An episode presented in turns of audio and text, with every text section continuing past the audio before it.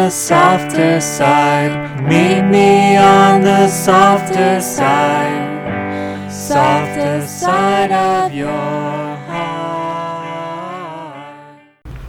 Hi there, and welcome to the Skylight Books author reading series. You can find out about this and all of our other author events at www.skylightbooks.com, where you can also browse our inventory as well as order books online.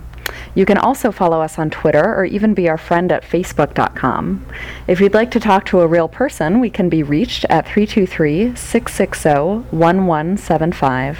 And don't forget, Skylight Books depends on listeners like you to help support us. So whether you're in our neighborhood or browsing online, buy a book or two to help ensure that we'll be around for a long, long time. Thanks and enjoy. Nicholson Baker, we know is an amazing writer. Um, we're looking forward to hearing from him. But we also want to uh, thank David Ulin in advance for um, his fine um, job. We'll be interviewing uh, Mr. Baker. Uh, if you don't know Mr. Ulin's work, just open up the LA Times. He's doing the book reviews, and he's a fine writer himself. Ladies and gentlemen, please welcome Nicholson Baker and David Ulin.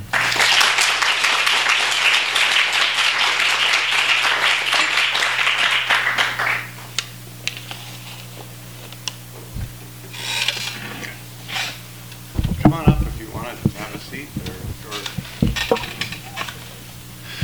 Awfully nice to be here. I love this store. I love the roof of this store, which is uh, Buckminster Fullerene, I guess, or something. I like the tree. The tree is incredible. Yeah. Where does it? It gets. Oh, it gets skylight. Yes, I understand. Sorry.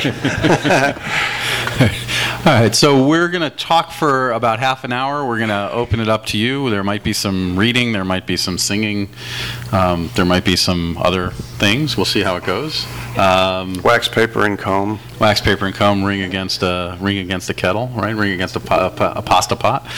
Um, should we just plunge in? Yes, please. Okay, so um, let's start with the obvious question. This the new novel, Traveling Sprinkler, is a sequel of, of sorts to um, the Anthologist. It picks up the story of Paul Chowder, who is the main character of the Anthologist, the the the, the anthologist who couldn't write the introduction to his own anthology. Uh, an excellent conundrum. I have been there myself. Uh, and so uh, let me ask you, what? Um, let's start with the sort of what was the impetus to return to this uh, this character? It's the first time you've um, you've gone back to a character in, in your writing life. Well, I, I found that I couldn't I couldn't say goodbye to him because he was he actually had a personality. You know, he was um, in, in the anthologist. He was trying to write an, an introduction, and that's a that's a problem. But as I was writing the book, I felt that he gradually sort of accumulated the way you when you move those. Uh, pieces of cardboard around a cotton candy machine, he began to accumulate a sense of self, a way of speaking, which uh, happened because I I uh, I wrote the book by setting up a video camera and taping myself trying to explain some of the complexities of rhyme and meter and uh, and I did it so many times that I got bored with what I actually had to say about meter. I first thought, you know, I have I, I want to I, I have a point to make. I want to tell people about the secret sixth syllable in iambic pentameter and all that. By the time I explained it a lot of time into a video camera, it turned out that that actually I wanted to talk about other things in life, you know, um, and that's so. So the novel just grew out of my own attempt through successive takes, uh, speaking into recording devices and video cameras. Sometimes talking while I typed, speak typing, um, and and and the guy, this guy Paul, I just gave him a name and he became a person, and I liked him. Okay, he was enough he was different enough for me that I could actually have a feeling of affection for him. And then I felt that he uh, uh, that that it was over.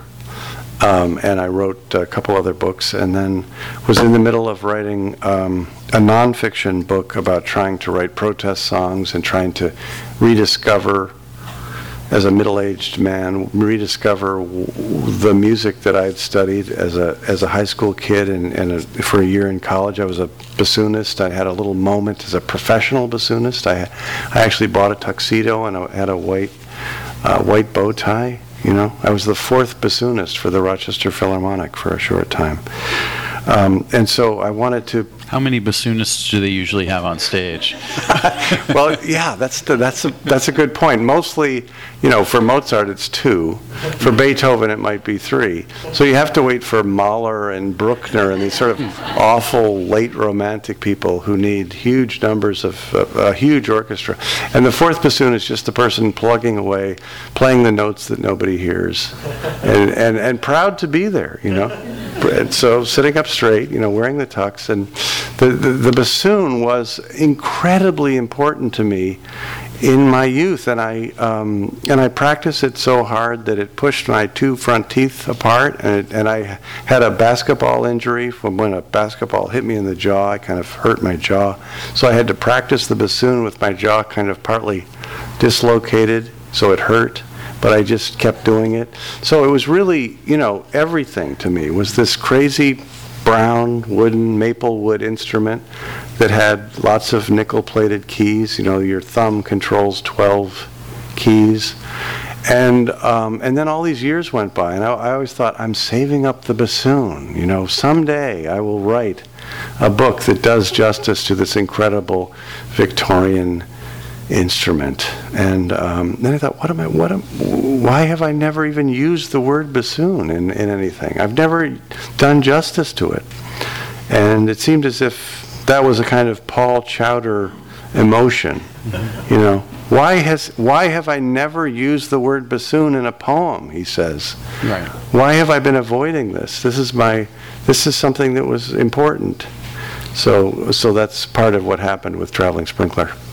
Well, that raises an interesting point because you say, on the one hand, that Paul is different enough from you. Um, you guys can all hear me in the back, right? So that Paul is in, is different enough from you to be interesting to you, but at the same time, um, and you've said this uh, before about him that there is um, there are real similarities between you and Paul. I mean, Huh. um, in terms of um, both sort of inner life and in terms of actually the action um, that takes place in, in both of the Paul Chowder novels. I wonder if you can talk about that sort of split, the, the, the similarities and you know how similar he is, and also what that little edge of distance is. Well, see, he's. Um, I mean, I poured everything I had into this book, so it's a very, very, very autobiographical book. But um, but it starts with some some big differences. The big one being that I have never really written. I've only had one published poem. I published a poem in the New Yorker about 20 years ago, and it was really not a poem. It was sort of a trick. It was called the From the Index to First Lines, and I just, I, I thought I, I- it was a Sunday, and I thought, um, what if you wrote a poem that was made out of a fictional index to a book of poems. You know how when you look and say the H's, they're all the first lines, all the words that begin the first lines, and they all have different metric m- metrical systems, and you don't know the poems that they attach to. So I just wrote about 18 first lines to poems that didn't exist um, and sent it into the New Yorker, and they published it. And that's so that's my only claim to fame as as a poet. Well, Paul Chowder has written three books of poems, or and he's struggling to write another. I think two or three. Um, and so the huge difference is that he actually understands this world, and I'm only I'm I'm sort of a pretender.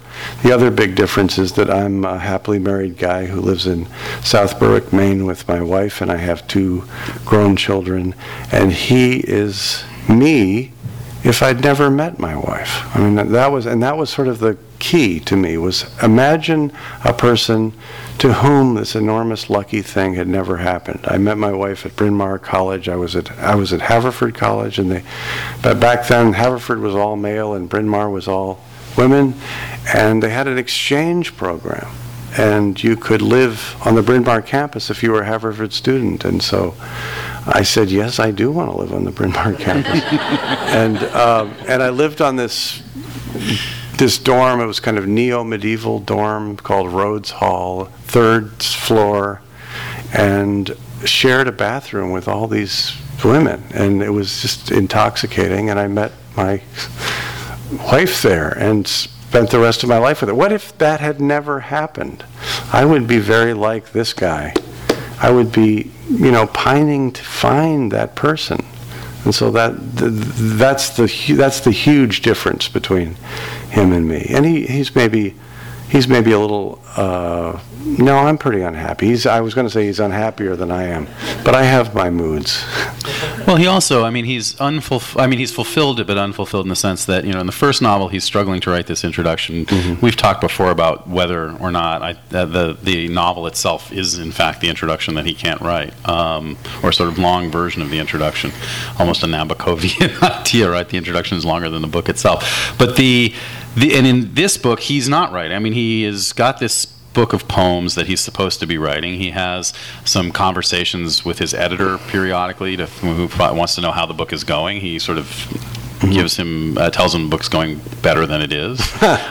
Which you do with an editor. Right. It's going well. You know. we'll have it very soon. but it, you know, but he isn't writing. I mean, in, in a way, he, you know, he likes to think about the poems that he wants to write, but he is not actually um, putting anything on paper. Well, what he's doing um, is experimenting with tobacco. Um, and well, okay, so he says to his editor, "I've got this. I've got a title. I've got a because there's a poem that I've written called Misery Hat, and this is a subject that's attracted me periodically. Is this idea that you have something that you knit for yourself that has a supernatural power.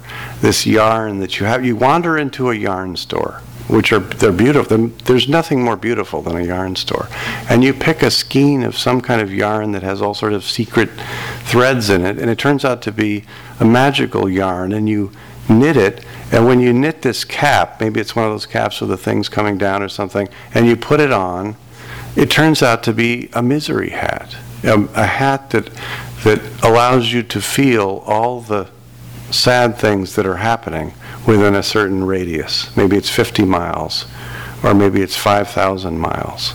And so he writes a poem called Misery Hat. And then he thinks, no, no, no. And, and somebody, a famous, semi famous editor at The Atlantic, rejects his poem, uh, Peter Davison. Um, he, Peter Davison, I uh, rejected my first novel. So I, there's, there's, there's how the, the fiction and nonfiction intersect. But um, he, um, he, so he says, it's not just going to be a poem in this book. I'm going to call it Misery Hat. And he says to the editor, I've got a title. And, and he said, and the, ti- the, and the editor says, I just don't think that, you know, Misery Hat is a selling kind of, you know, and and uh, that's true. And so, what do you do when you have to finish something and you don't want to finish it and you need a new drug? Um, what I did was to uh, buy some chewing tobacco. You know those little round cans, um, Skoal. I thought, why not? You know, people do this, and so I bought. Uh, I, I, t- I, t- I bought it. I, I kind of cut it. Well, I watched a lot of YouTube videos. You had, you had had no ex- you had had no experience with tobacco before. No, no. And the idea of smoking a cigarette is disgusting, you know, but but I slapped the, the can against my hand the way they did it in the videos and cut it around, then took this enormous, you know, mass and stuffed it in my mouth. It's called a hammer. I got a hammer in my mouth, this kind of huge wad of this disgusting material, and I'm starting to, you know, salivate madly. And and in in real in, real tobacco chewers have this thing called a mud jug, which I had to write about in the book because they're so fascinating. Mud jugs, different kind of Confederate flag mud jugs, you know, horrible, sort of sort of a, a rednecky thing. So um, so I I actually just sort of semi lost consciousness. Um, and I just, you know, spit out this hammer load of horrible tobacco and just lay on the grass thinking, oh my God, I'm dying. um, um, so I then tried, okay, well, that did not work. That did not help me finish my novel. Um, uh, but there's hope, you know, because it obviously had a mental effect. Um, so then I um, got a pipe. My grandfather smoked a pipe, and I thought, you know, and Allen Dulles, head of the CIA, smoked a pipe. Um, so I bought a pipe and smoked it, and that was a lot of work, you know, stuffing things in and everything. And in, the end, I bought, um, I went into a cigar store, um, which I'd never been in, and it's a really fascinating place, and it has a closed area, a sort of columbarium of cigars. It's a closed place. You open it and get in there, and it's quiet, and the cigars are all resting, and they're waiting, you know, and it's very like a bookstore. It's, it's, it's just, and they all have beautiful labels, and I said to the guy, give me a cigar that will help me finish my book. You know, I need something really powerful because I've got to finish this book. And he said, Do you want something robust? And I said, I'm, I'm, I'm not just robust. I want something that just kicks me in the head and wipes the floor with me, takes me down. And he said, You want a Fausto? You know, a Fausto. I said, Yes, I want a Fausto. And he took me over to this box, and it had these red labels and, and and I bought five of them and I smoked them and, and, and I was off. I was writing like a demon after that. So there Sitting you, in the car. right. Smoking cigars and writing. There you have it. The key to successful novel construction. so, I mean, uh, you, you you talked earlier that this that you know you were working on a book, a nonfiction book that you were finding yourself unable to write, and that this um, that this sort of came out of that. There are elements of of, um, of of music, or I mean, many elements of music, but elements of that book come out in this book. Oh, yeah. In terms of Paul talking about his youthful musical um, interest and musical um, achievement, in terms of um, the writing, all the writing about Claude Debussy, Mm-hmm. and um, was Debussy part of the original book, the the the nonfiction book you were writing? Right. The original book was going to be a book that that was going to write about unhappy things like drone warfare. But I thought, don't just give them this word drones that everybody hears and thinks, oh God, not another book about drones. Um, give them something beautiful. So it was going to be sort of a guy shuttling back and forth between Claude Debussy's 10th Prelude, The Sunken Cathedral, and drone warfare. um, and it just didn't, it felt false, you know, it, it didn't actually feel, what you want from a memoir is it to, for it to be true, and it didn't feel true. And the nice thing about writing novels is that if you construct a person who is a little bit unlike you, uh, you can really actually pour yourself into it and, and be more truthful that way. So in the end, I, I think I got more of myself out into this book, even though it's technically a novel, because there, lots of it isn't absolutely true, than I would if, if I had tried to tell it exactly as it happened. But, but in a given day, I would, um, I would try to write a piece of music using some music writing software. Apple's Logic Pro was what I was using, and a keyboard. Um, and sometimes I would uh,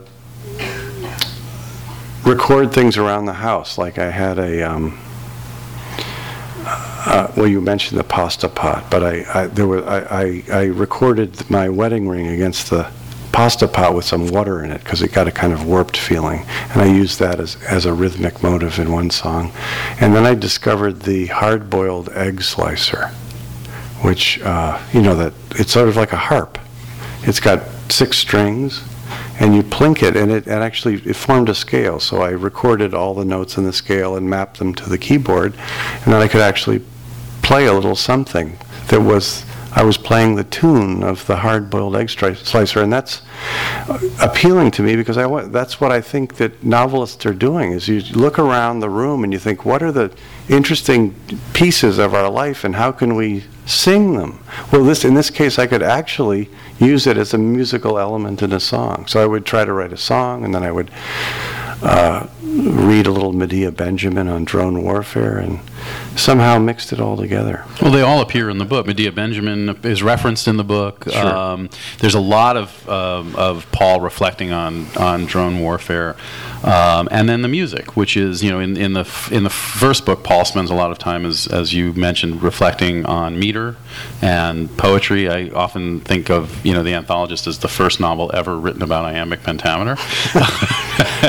and in this novel, he makes music. I mean, one of the things that he does to sort of deal with the fact that he can't write his book is to is to make music. Did how did uh, how did that come in? Did were you, did you start making the music first and then sort of work it into the book? Did they kind of evolve simultaneously? Um, how, what, what- how what was that relationship? It was it develop? was back and forth. I I started by writing the music, and then and then when I was still in the nonfiction realm, and then abandoned that, and then uh, so increasingly wrote the songs in the voice of Paul Chowder, which means I wrote the best songs I could possibly write given my own limitations. But it was was uh, it, it, it was it was a book that evolved. I guess I, I thought of it evolving the way um, the way it would if you you know the title of the book, Traveling Sprinkler, is is sort of what the way it felt like to write the book. A traveling sprinkler is um, is a little cast iron tractor. Do you know what a traveling sprinkler is? I mean, it's a um, it's a beautiful. It's the great American machine. It is. It is. Um, I I went to Sears with my dad when I was about seven and uh, we were in the gardening supply place. And Sears was putting its brand name on everything, but it was made by this company called National Sprinkler in, in North Platte, Nebraska. Anyway, it was a, it's a green and white tractor made of cast iron, and you screw the hose in the back, and the water comes up and twirls out the helicopter twirly element, and um, and that is nice because it would water the garden, but that's like a normal sprinkler. But this was a, a traveling sprinkler, which meant that it also turned this central gear. And uh, these things called pawls, P A W L S, like uh, the Eberhart poem about the belt feed holding pawl, the Second World War poem. But this, this little pawl would hook one of the white teeth of the rear tractor wheels of this thing and go make a little clinking sound and pull it forward as the thing was going down around in 16th notes. And then the thing would go clink and then it would pull this machine forward by an inch and a half you know and then clink. And it was just this tortoise like progression of a machine slowly pushing wanting to go further around whatever it is you had to sprinkle Um, and that was good, but it wasn't all because it was also that the front wheel, this little atrophied front wheel of the traveling sprinkler, uh, I thought of it as you know the Tyrannosaurus Rex has those kind of tiny little front front arms, but it has this little white wheel, and you put it over the hose, so the hose. Which is the source of its motive power, its history, its past. You run the hose all over your garden assuming that you don't give it too sharp a turn. And, and then you put the traveling sprinkler on that thing and it follows it around. It, it actually follows its own history. It's sort of a, a, a double thing. There's this terrible moment where universes will collide in a kind of science fictiony way when the traveling sprinkler makes it all the way back to the faucet. you know, um, so that that idea of just sort of feeling my way through songwriting. Uh, you know, he's in love with this fantastic woman who doesn't, for some reason, has taken up with a muckraking doctor. All those different things in his life, he, he has to kind of arrange the flow of his own rationalization, ra- rationalization around. So that's well, it's funny. I mean, the novel works like a traveling sprinkler, as you suggest, in a way, because it is Paul sort of traversing his own history and thinking back, trying to go back, um, trying to reconcile um, certain things. It's a it's a novel of middle age. He's 55. Mm-hmm. He talks about how Debussy died at 55. Mm-hmm. Um, there's that one riff where he talks about you know when he was 55, Dylan Thomas had been dead for 17 years, and Keats had been dead for almost 30 years, and there is this constant kind of comparison, right? What have I done? Look at these people. What have I done? Where am I going? Mm-hmm. What's going on? I mean, the book is sort of imbued with that sense of, of time's limitations in a, in a way. And I wonder if you can talk a little bit about that. Well, I remember taking when I was about uh, 23 or so, 23. I took a writing class with Donald Barthelme in at Berkeley, and um, he was very kind of a brusque man, brilliant writer, very funny on the page, but kind of brusque in person. But he said this one thing that that I really always have always remembered. He said that when you pass the age of 50, you start counting. you know, and it's it's true and it's frightening.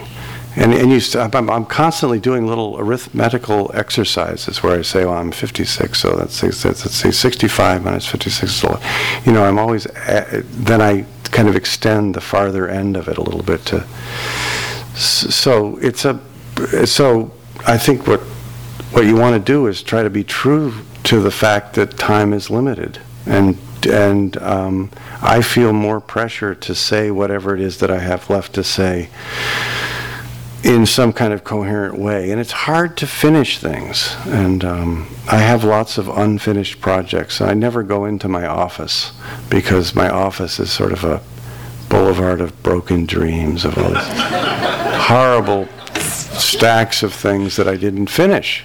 So I, that's why I always write all over the house. I write in the, the yard, I write at the kitchen table, I write in the barn, because I never want to see all the things that I've failed to finish. But at some point, you have to finish those things, you know. Um, Do you think that's so? That do you think that's the most important thing for a writer is finishing, or for any artist, right? Is to finish for, for good or ill. You're not going to you, you do what you can, but eventually you want to finish. I think that something amazing happens when you've finished a story or finished a novel is you get to look at it. It becomes a thing. It's suddenly out there and it's sort of floating and you can look at it in all of it. You can t- turn it in various directions and say, what does it lack? Is it good? Is it bad? Where do, where do I need to work on it? If it's always in process, you're just putting something off. You're just in some ways you're just wasting your time and i have all of the the traveling sprinkler file you know i have it's it's probably 10 years old i have all the old patents i have the 1938 patent for the traveling sprinkler and the 1941 patent by a man named wilson for the traveling sprinkler and it was all it all gets older and it starts to be this manila folder that's just not doing anything. It's just sitting in a pile. And sometimes you think, okay, I'll go through it and put some post-it notes in it, you know. But that, uh, unless you take that thing and simmer it, you know, and make a, some sort of a balsamic sauce out of it that turns into something finished, you don't, you don't take the next step. What I've always admired about your fiction, um, going back to the mezzanine, is the idea of this sort of, you know, the important life is the inner life. If you look at a book like The Mezzanine, um, narratively, it's, you know, the, the, the narrative action is a, a guy on his lunch hour buying shoelaces, having a sandwich. Um, room temperature, similarly. Um, and, you know, and the anthologist or traveling sprinkler sort of fall into that category too. There, there's not. A lot of narrative bells and whistles. The real movement takes place in terms of the character's reflections. Um, I'm curious about your sense of the novel as a form that can encompass all of that. It feels like you're really consciously or otherwise kind of blurring lines in the sense of uh, lines between uh, fiction and essay. There's a- as we've been talking about a little bit, there's an essayistic quality to a lot of this, but that idea of a kind of mind in contemplation as the center um, of a work of fiction. Well, I, I do like the idea that, that a novel can offer you tips and tricks, you know, helpful little things. Why not? I mean, why, why can't it why can't it help you? And the, the, the mezzanine, I I had come up with this way of putting on deodorant by sort of sneaking the deodorant up the pleural cavity between the t-shirt and shirt, hooking and doing it. And I thought, describe that, help people out, you know. um, and and I, I and, and and that I guess that that's essayistic, but I just think of it as being, you know, constructive. It's, this is these are the problems that life offers. Novels are supposed to be part of the way we are helped to understand life. Um, I hope that I've taken little steps um, after the mezzanine, room temperature, and a box of matches. Very, very enclosed uh, books. Um, in traveling sprinkler, um, there are this hero does have to contend with some some somewhat bigger things. The woman that he wants to get back together with, uh, you know, turns out to have. This is the first love story that involves a hysterectomy, right? That's that's a big thing for somebody like Paul. That is a monumental. That just you know blows a hole in his life that he has to deal with something like that, and and so. Um, I I'm hoping that I'm you know my range is extending slightly, but I mean I think the novel has to accept the fact that we are people with who learn about the big things in life mostly by reading the paper. Mostly, we're very lucky people. Um, very few violent things happen to us. We live in the United States, but we read about things that happen in other countries that upset us, and those and that kind of percussion of event also is part of our life. And we see things on YouTube that I mean, that's part of what flows in. And I think a novel that doesn't that filters out that kind of reality is a novel that's falsifying the way we think about life.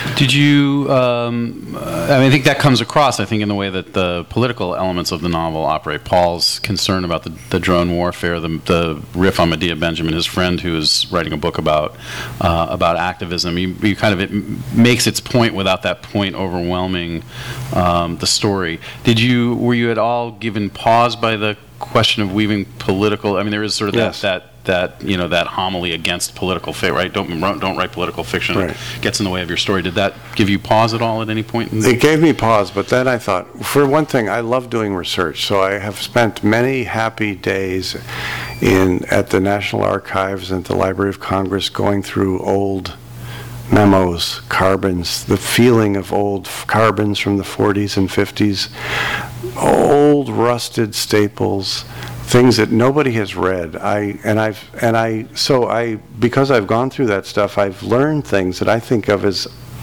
as either unknown or underknown, and I and I um, one of them was that that was salient to this book because it's about poetry, uh, both books, which was that Archibald MacLeish, two three-time Pulitzer Prize-winning uh, poet and playwright, was in fact sort of the godfather of the Central Intelligence Agency.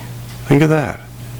Um, back in 1941, in the summer of 1941, he was the Librarian of Congress and he had Roosevelt's ear, and he was sort of the bright young man on the scene. He was writing speeches for Roosevelt.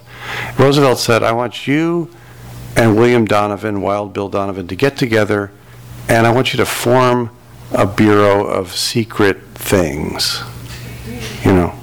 And out and that's they what, met. That's what they should have called it. that would have been a good. They met. He says he. Uh, there's a letter that I've read where Archibald MacLeish says, "Don't you remember?" This is several years later. Remember, Bill, that wonderful time when we sat on that cool porch, imagining the great things that were to come. What were the great things? They were. It was the Office of Strategic Services. That was the secret bureau during the Second World War. But what MacLeish wanted to call it and there's this big fat document in the Library of Congress that's called Proposal for a Central Intelligence Service in the Library of Congress and the relationship of the Library of Congress there too. And it's, it spells out the way the Library of Congress would assemble and manipulate and cook information, make sense of things to help the war effort. So MacLeish became, in a sense, the, the namer of the Central Intelligence Agency, and some of his skull and bones proteges, like James Jesus Angleton and Cord Meyer, became the, the, the paranoid nutcases that then ran the Central Intelligence Agency in the big go-go days of the 50s. So I had this little bit of research that has been, you know, struggling to get out in me all these years. And I just stuffed it in there. You know? do you, do you, it only takes three paragraphs, you know? Do you want to read something from the book? Okay, sure. Thank you. Um, so, the traveling sprinkler is a metaphor. Um, and it brings up this problem for, for Paul, Paul Chowder of the pro- it's the problem of metaphorical interference. It's a serious problem, at least for me. What is metaphorical interference? Okay, well, it's when two or more strong metaphors are podcasting in the same room together and they mess with each other. They mix, but not necessarily in the very same sentence the way a classic mixed metaphor mixes. They mix structurally, Say, for example, that you've decided to mention the traveling sprinkler in your poem. The moment you mention it, it starts to twirl and hiss and spray water everywhere. It becomes a controlling metaphor. There's no help for it. You're going to get wet. But then, say the traveling sprinkler seems to be tightly connected in your mind, perhaps by a long pale green hose, to another idea that interests you, which is Debussy's piano prelude, The Sunken Cathedral, the tenth prelude. You know, it's this amazing work in C major, a key that Debussy didn't use. It's a it's it, it is this ev- evocation of a secret ruined structure that's just sort of shimmering. C major is all white keys, right? But if you pile up the white keys, the water becomes kind of bluish and the cathedral is in the distance. You think you're still all right because one, the traveling sprinkler is a real object, and the other is a piece of classical music that contains a metaphor of submergence. But then you remember that some yellow jackets have made their nest in the hollow plastic of the hose reel. This happens to me every summer. I know that if Nan, my next door neighbor, says that I can set up the sprinkler's hose route around her tomatoes, I'm going to need my hose as well as her hose. And I know that as soon as I start wheeling the hose reel around and pulling the hose off it, the yellow jackets are going to fly out and dart at me angrily and sting me as I run away. I don't want to be stung, so I'll debate whether I should boil up a pasta pot of water and pour it on the hose reel handle, destroying the yellow jacket nest. My friend Tim told me about this technique, and it definitely worked. But when I did it, I felt horrible afterward. What right did I have to destroy a whole happy nest of insects, regardless of how annoying they are when they crawl around on the potato chips? Now your poem is in trouble. You've got wasps in the hose reel, you've got the sprinkler twirling at the end of the hose, and you've got Debussy's cathedral sunk under the waves. You've got fish, you've got tomatoes. You're starting to get strange purple interference patterns, fringe moire patterns at the edges of each metaphor where it overlaps its neighbor. Photographers call this purple fringing, and it's a flaw. This is the moment when your creative writing teacher may say, You've got an awful lot going on here, Paul. Maybe you need to pare this poem down and pick a controlling image. And you acknowledge that he has a point. Too many colors make the rinse water muddy. We know that. On the other hand, the world is full of metaphors that are happily coexisting in our brains, and we don't go crazy. You have them all swarming and nesting and reeled up in there, but they don't trouble one another. One moment you entertain one metaphor, and the next moment the next, no harm done. And this time you think, I don't want to worry about this rhetorical non problem. I want to pour them all in and let them go wild together. Let all the metaphors fuck each other like desperate spouse swappers. I don't care. I summarily reject this notion of metaphorical interference for the time being, and I'm putting it aside, and I'm going to think over the things that call forth thought, and if they happen to get in one another's way from time to time, that's just what happens. So that was my method in writing the writing the book. no, so thank you. So I just want to ask you a couple more questions, Sure. and then we'll turn it over. Yeah. Um, but I do want to ask you. Um, you also say in the book that poems um, shouldn't be long. That a poem shouldn't be longer than two pages, or Paul says in the book, Yeah. I should say. Yeah. Um, and I wonder. I mean, that is your method in terms of writing the book. Is that? Um, I mean, that's something you can do in a novel. You can have a whole lot of things going on, whereas perhaps in a poem you really you feel that you can't, or is that simply the conceit that you're using for the for the for the purpose of the book? I've never used any, you know, crafty conceit for anything. I'm always totally sincere. But um, I, what I like about books of poems and why they taught me how to write prose is that they're, you're always beginning on any page, practically, unless it goes. It, sometimes they bleed onto the second page. But if it's a book of lyric poems from, say, Howard Moss, Stanley Kunitz, Elizabeth Bishop, they're usually a page and a half. You're always starting out. I love that. And the thing that I like best about novels, actually, is that big white stretch of emptiness where it says chapter one. And then, then there are a couple words in small caps. And I'm, not, I'm very happy at that point. You know, sometimes I peter out after that, but but so I yes, I like things. I am impatient. I like things to happen in small chunks because I think that most of the time when we're thinking our way through life, the the cycles of thought we have are about a paragraph and a half, two, three paragraphs long. We seldom think in full chapters. And I, I'd be remiss if I didn't ask you a little bit about Debussy, who I knew very little about um, until I read this book. Um, so I hope it's accurate. Um, but I, you know, I want to ask you about sort of the appeal of him and the draw of him, both to you and to Paul, the, the, the, the, you know, the sense of his career, um, you know, this idea that he produced this beautiful piece of music at the end of his life when he was struggling, um, struggling for money, struggling with health issues, struggling with a sense of being defeated almost, or that life had, had kind of um, turned out in a way that he hadn't anticipated or Mhm. desired. Um, all those are really resonant ideas. I think they speak not just to Paul, but they speak in general. They certainly uh, speak to human experience. So I just want to ask you about, ask you to talk a little bit about that. Well, okay, Paul W.C., somebody said he looked like a, banco, a banker. Um, he had a comb over. Uh, he had an enormous forehead, uh, which is where the music lived. And when he was a when he was a young kid at the conservatoire, he could just noodle endlessly, and everybody would sort of cluster around the grand piano. Debussy is playing, and then all these chords would just, you know, nobody had heard the sounds that he was making before, and he was he was really a prodigious engine of of originality in in the history of of music. Um, but, but you know you have to make a living and and he he smoked a lot smoked way too much and he collected little tiny uh, carved jade toads he had, very expensive tastes um, and he married the wrong woman and um, she ended up trying to shoot herself with a handgun but survived married another woman thought he was going to be rich because she was rich, but her father disinherited him.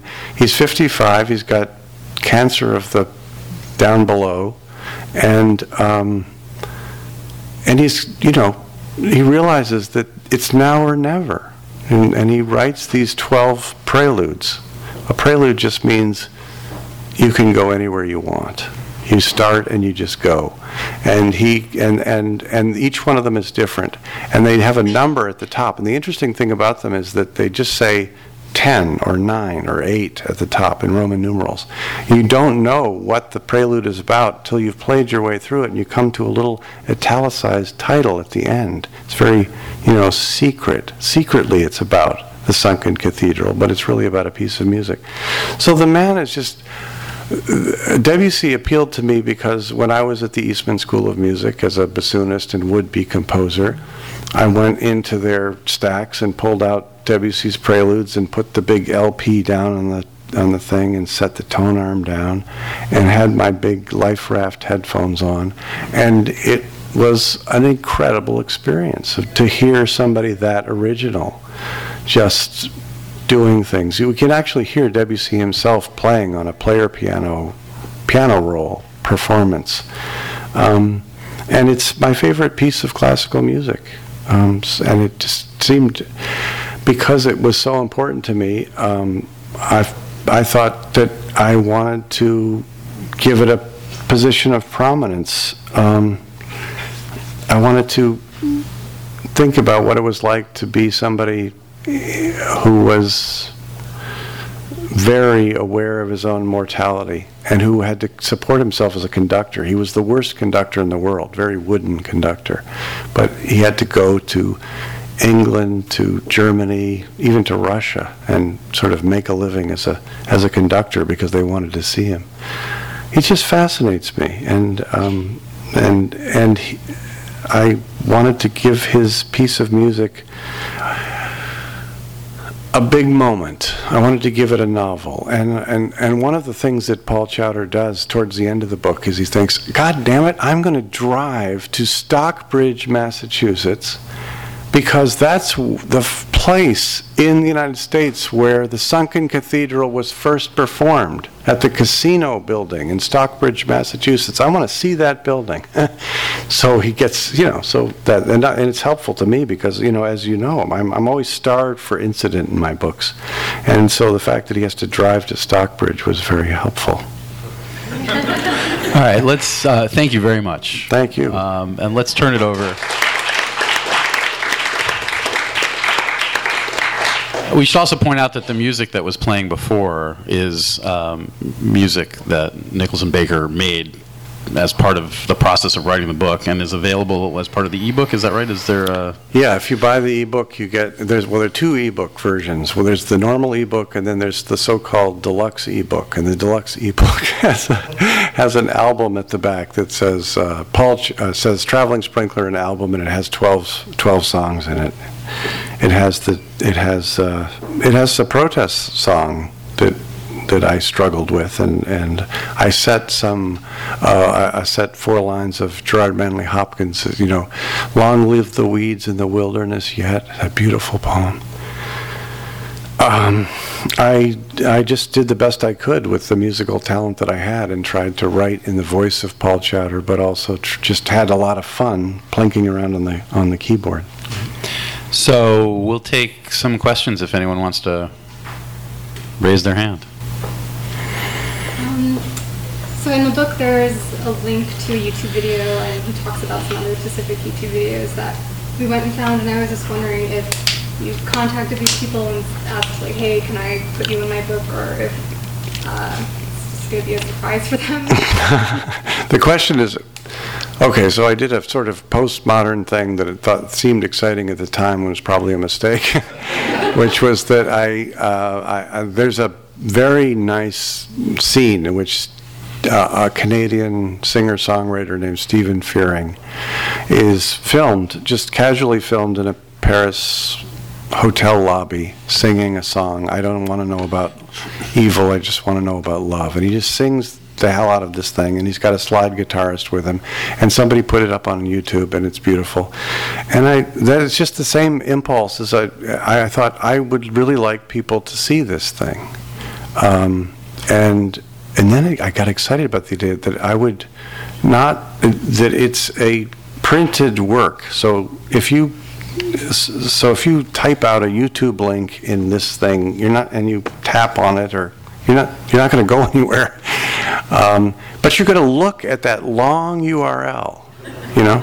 And I love looking at those. It's got the backslash and the question mark, watch question mark, and then it goes capital H J K and capital J six five. You know, it's a long thing of gobbledygook, and and yet you know this magical thing that we don't understand takes us to a Paris hotel lobby. So, uh, no, I didn't ask permission.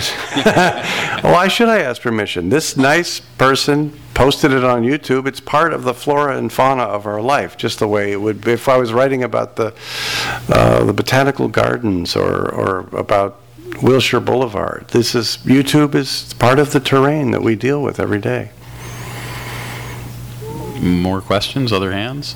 If I quoted from it, you know, that's a different thing. If you actually use somebody else's words without permission, that's, I think, an infraction. But yes, sorry. Don't be shy. We'll start calling on people.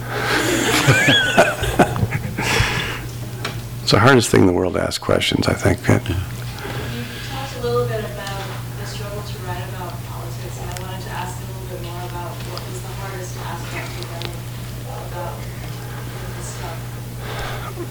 Well, okay, that is. Tr- what is so hard about writing about politics? Well, one thing you don't, you just feel as if you're chiming in.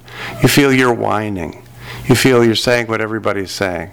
Glenn Greenwald is saying it, and he's really smart, and he's saying it better than I'm saying it. And he's on the case, and he's making news, and he's got the links. And all I'm doing is saying, yeah, Glenn, Glenn Greenwald is right. You know, that's that's not very good. Also, my mother is a tremendous Obama supporter, and was and this was I wrote this all during the campaign. There's sort of mentions of the campaign, and I didn't want to break her heart by saying, God damn it, this man who put hope all over those damn posters, then quintupled the number of drone strikes and destroyed all of the good feelings that we had. And there, there's a sort of, you know, uh, just a terrible distress in having demo- having good intentions and hopes just simply steamrolled over that way. So there's some anti-Obama things that just had to kind of sneak out. You know, just let let it out. I mean, this is it's a, it was a it was a disaster. And, and, and nobody was able to say how bad a disaster it was because we all wanted it to work out so well. And it's just heartbreaking.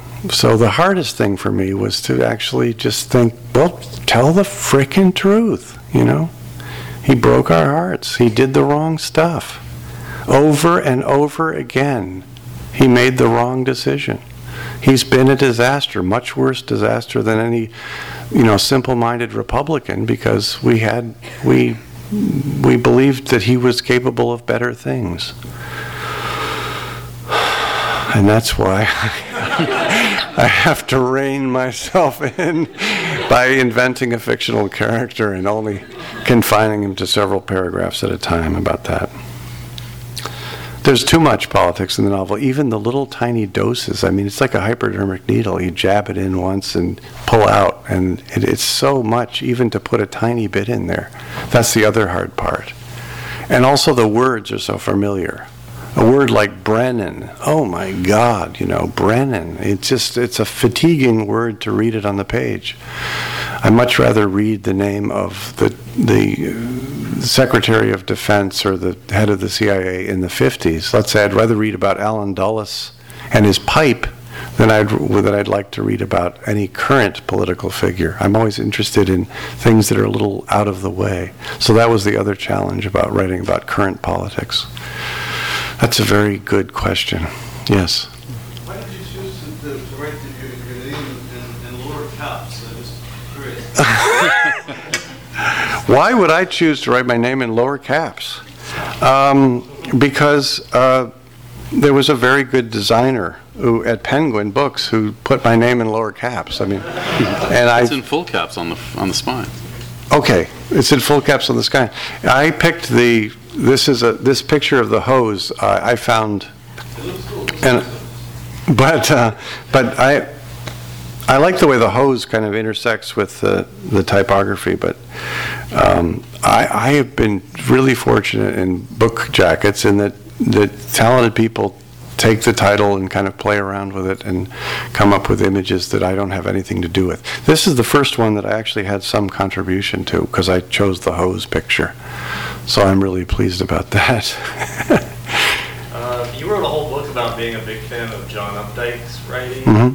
When he passed away several years ago, did you go through a mourning process? Did you celebrate his life by returning to his books, or So I wrote a book called You and I, which was um, my little adventure in uh, what I thought was called was something like memory criticism. What do you? How do you write about a, a writer if you do not prepare to write about him? You don't say, "Okay, I'm going to write a book about Updike, and I'm going to read all of Updike." No, I'm going to write a book about Updike without actually doing any studying. I'm just going to write about it with only the phrases that are in my mind now. So it was a short book but um, but so once I'd finished that, I, I actually was embarrassed because for one thing, Updike would go to readings, and people would come up and say, "What do you think about that Nicholson Baker book about you?" You know, and he, I felt that I was sort of dogging him, that I was you know following him around, and it was embarrassing. But I then had this stately correspondence with him, and and he never wanted to really sit down and have a cup of coffee, but he was perfectly happy to write me a postcard from time to time. And then, um, and I, I think because I'd written a whole book, I sort of didn't read him as attentively, which is a terrible thing to say. And then he died. And he and um, and I was stunned because, of course, one imagines I don't understand death. One imagines that everybody is going to live forever in a way.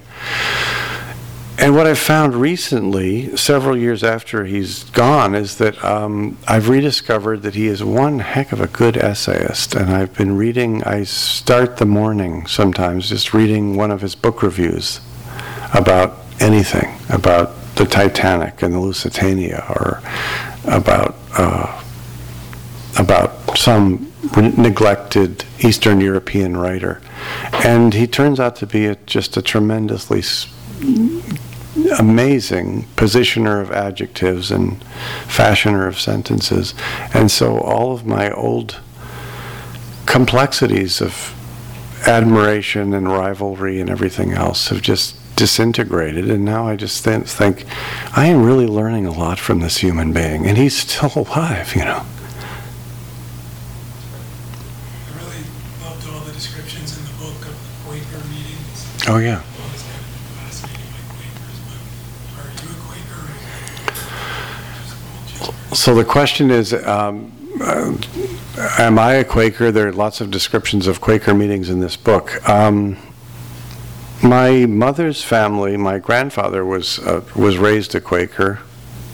He lived in Morristown, Pennsylvania, on a street with all his Quaker relatives in a big house, and uh, and he didn't turn out to be a good Quaker. Uh, he's he he drank way too much, and he liked Renaissance art. He became an art historian, and the Quakers were sort of opposed to music and art, or or some some of them. Um, so my mother was raised in a sort of Quakerish ambiance, and I never really understood what that meant. But then I happened to go to a Quaker college, Haverford College, and the one Quaker meeting I went to was on graduation day, and it was it was quite amazing. Everybody was sitting still and just being quiet, and and I liked it. And then I just sort of forgot about it. I'm not a religious person. I don't you know, I'm, I don't want to say I'm an atheist because that's such a brutal word. I'm a non-theistic person. Um, Hitchens takes it so far, and he's so rough, you know, he's so nasty about it. But, um, but so I, then my wife and my daughter went to uh, the Dover Friends meeting, which is just a few miles from where we live in Maine. And they came back saying, My God, it was amazing. It was silent. And then this woman stood up and talked about two rocks in a creek side by side. And she said this beautiful thing, and everyone was choking up. And I thought, I want, I, I want to have what she's having, you know.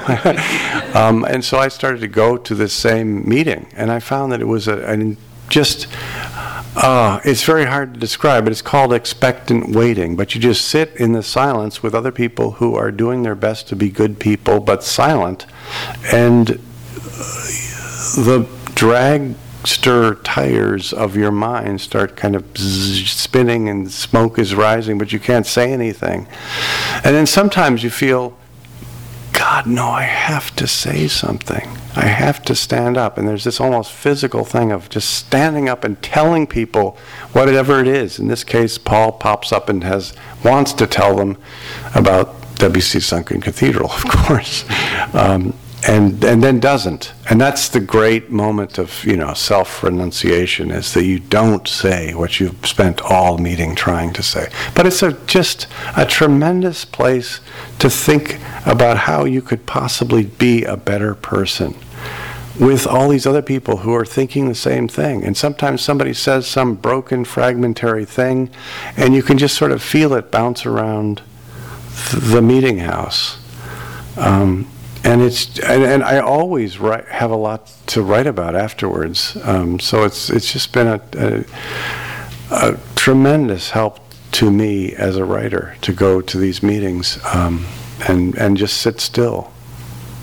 The whole etiquette, you know, you, every it's like Excelsior. Every, somebody says something, and, if, and you can't then just stand up and say something immediately afterward because that's rude.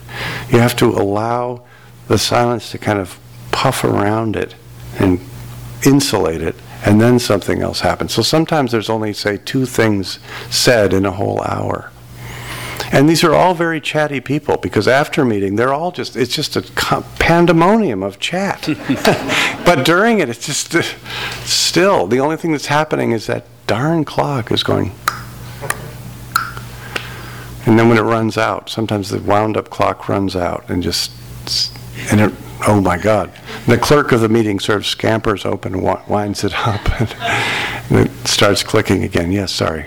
I was just going to ask you how you knew when a Quaker meeting was over, if nobody says anything, but there is, there is, The way the way the meeting ends, um, it's probably different for every meeting, and this is only this is there's there are two kinds of Quakerism. There's programmed worship, which is I don't know anything about. It's sort of like regular church where people sing and do stuff, and then there's Quaker meeting, which is unprogrammed, where, where you don't have to do anything at all except sit quietly. Well, as so, I'm always watching the clock.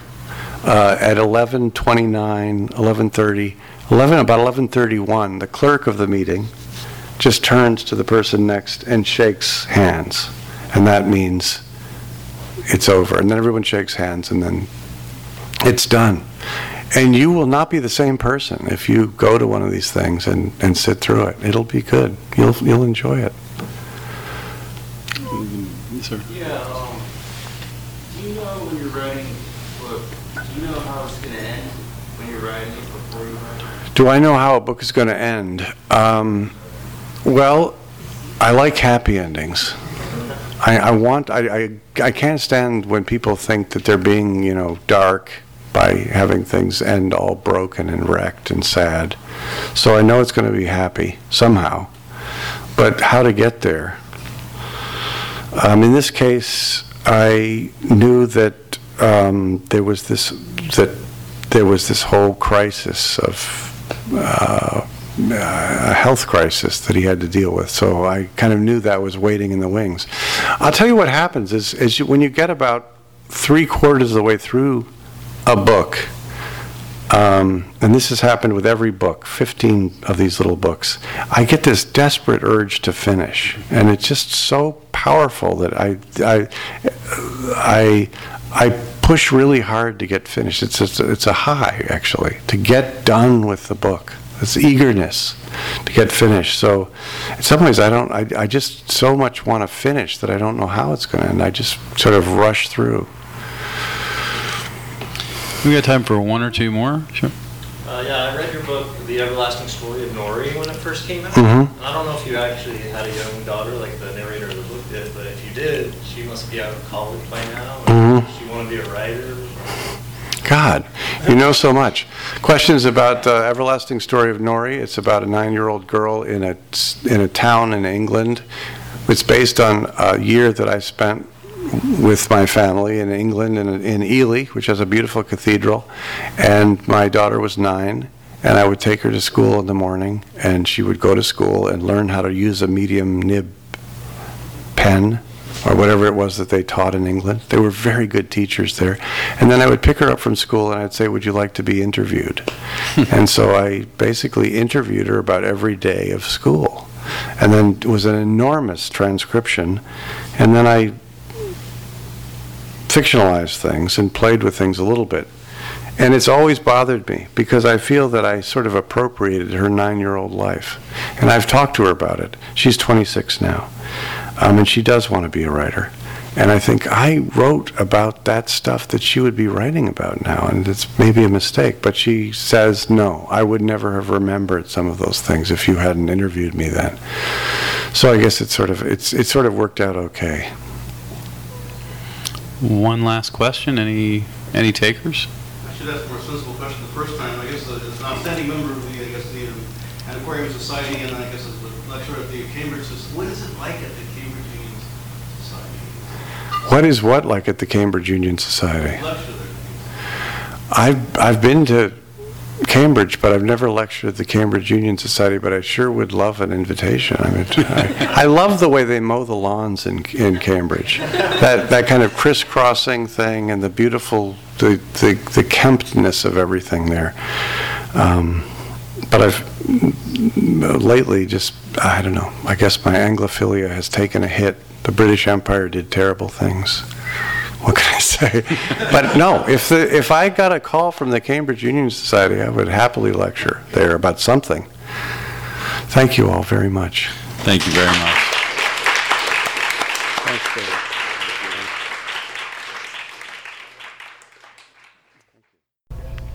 You've been listening to the Skylight Books author reading series. Don't forget that you can check out this and all of our other great podcasts at www.skylightbooks.com. Today's music was provided by Fragile Gang. You can check them out at MySpace, Facebook, and the iTunes Music Store. Thanks for stopping by, and we hope to see you soon.